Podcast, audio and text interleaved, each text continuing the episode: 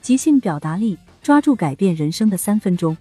作者：崔永平，演播：席小华、席小九等 AI 团队成员。制作：爱英石。本书由超级演说家总冠军倾囊相授。即兴是有备而来，不是张口就说。把握每一关键时刻，拿回人生主动权。互动控场。与观众建立有温度的链接。在中学时代，你可能见识过这样的情景：老师在讲台上声情并茂，台下的同学却睡着了一大片。有时候，我真的特别佩服这种信念感极强的老师。其实，这是一种典型的缺乏互动的当众表达。老师的这种表达对听众的感受没有一个敏感的判断，没有和听众产生有效交流。最后使得课堂教学成了老师的个人自白。生活中很多沟通场景也是如此。有时候你在很兴奋的跟朋友传达一种观点或是其他有趣的话题时，而对方只是嗯嗯啊啊的附和你，根本没有在听。这时你的内心是不是或多或少有些失落？所以，无论你在何种场合。无论现场的人数只有几个，还是成百上千个，你都要学会在表达时与听众互动，与听众交流，充分感受听众带给你的刺激和反馈后，再根据反馈调整自己的表达。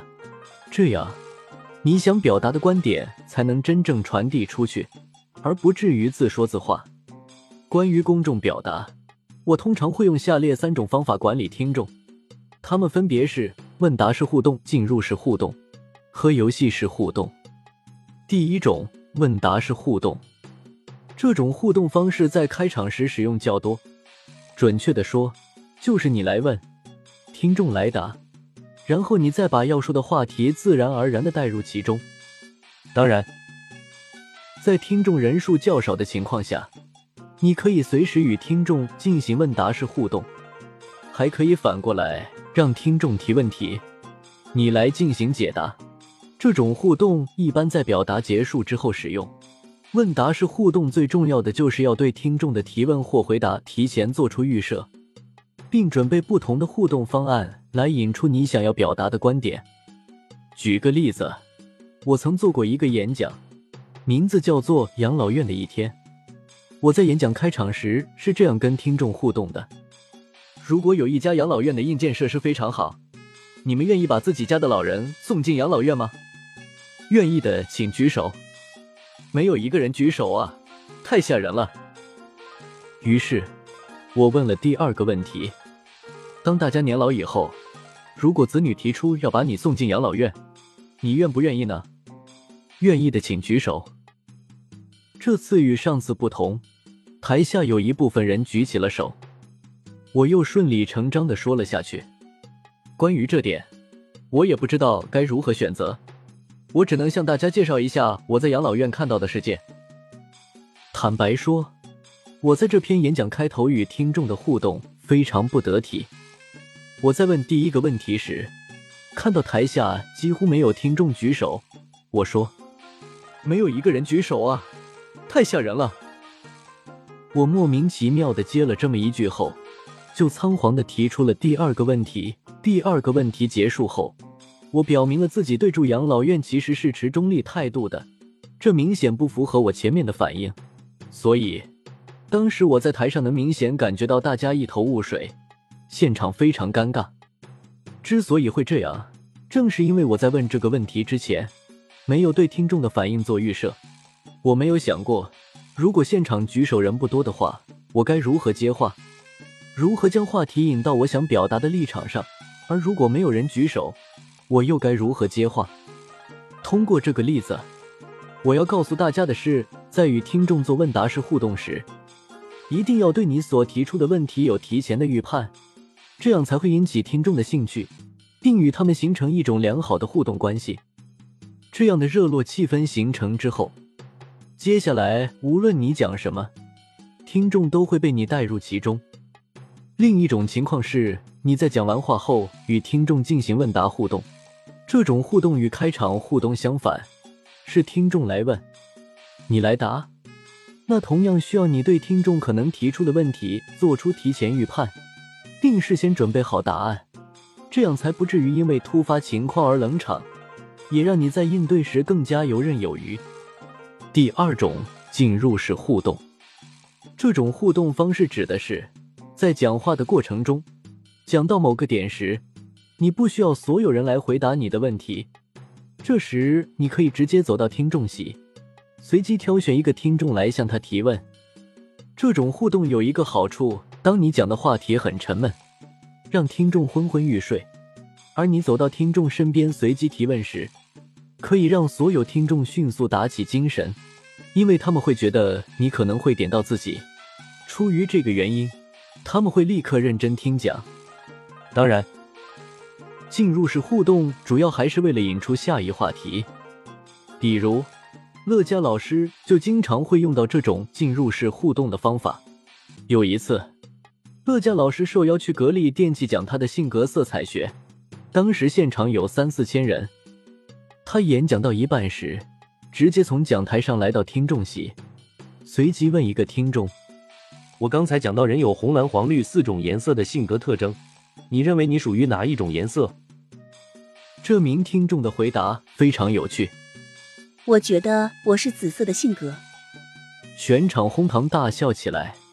乐嘉老师的回答也很有趣，你说的非常好，紫色性格就是我接下来要讲的，红色跟黄色混合起来就会变成紫色，所以你的性格是红色加黄色。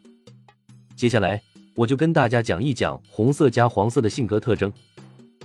听众说的其实是句玩笑话。但乐嘉老师不但巧妙的接过话头，同时还引出了他的下一个话题。进入式互动相对来说比较随机，用好这个方法就需要你能有效控制好话题的走向。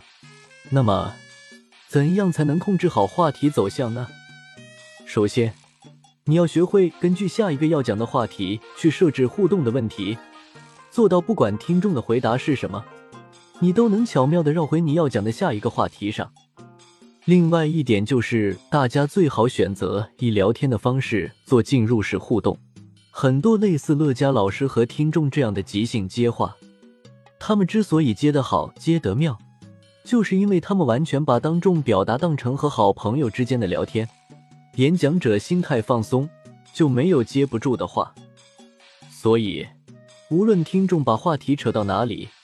他们都可以把话题圆回自己要讲的话题上，从而实现对话题的切换。第三种游戏式互动，游戏式互动是一种有效缓解紧张的方法。我们在正式开始讲主题之前，可以通过与听众做一些小游戏来进行互动，这样不仅可以起到暖场的效果，还可以直接和听众建立信任感、亲近感。去年我们公司开年会。公司来了很多新同事，大家还不熟悉。公司领导让我在年会中致开场词，这让我觉得有些尴尬。毕竟很多同事我都不认识。我是这样开场的：在讲话之前，我先和大家玩一个小游戏。这个游戏的名字叫做“再接再厉”。这个游戏其实就是我们经常玩的抢数字游戏。玩完后，大家都沉浸在游戏的欢乐中。现场气氛一下子热闹了起来。这时候，我紧接着说：“玩这个游戏是希望大家在接下来的一年里都能再接再厉，谁也不落下，都能抢先达成自己的目标。”接下来，我开始了正式致辞。这时候，现场气氛放松多了。大家一放松，就会有一种你怎么讲都对的感觉。如果你在公众表达中加入游戏互动环节，切记，千万不要为了游戏而游戏。你的游戏最好能和你讲的内容或主题有联系，即使关联不大，也要起一个相关的游戏名字，这样你的讲话就容易切入主题。同时，因为这种令人耳目一新的互动方式，你的领导和同事一定会因为你这个巧妙的构思而对你刮目相看。在介绍完以上三种实用的互动技巧后，在与听众互动时，还有一些事项需要我们注意：一，要注意跟听众保持眼神交流，眼睛是心灵的窗户，你可以通过听众的眼神来判断他们有没有在认真听你讲话。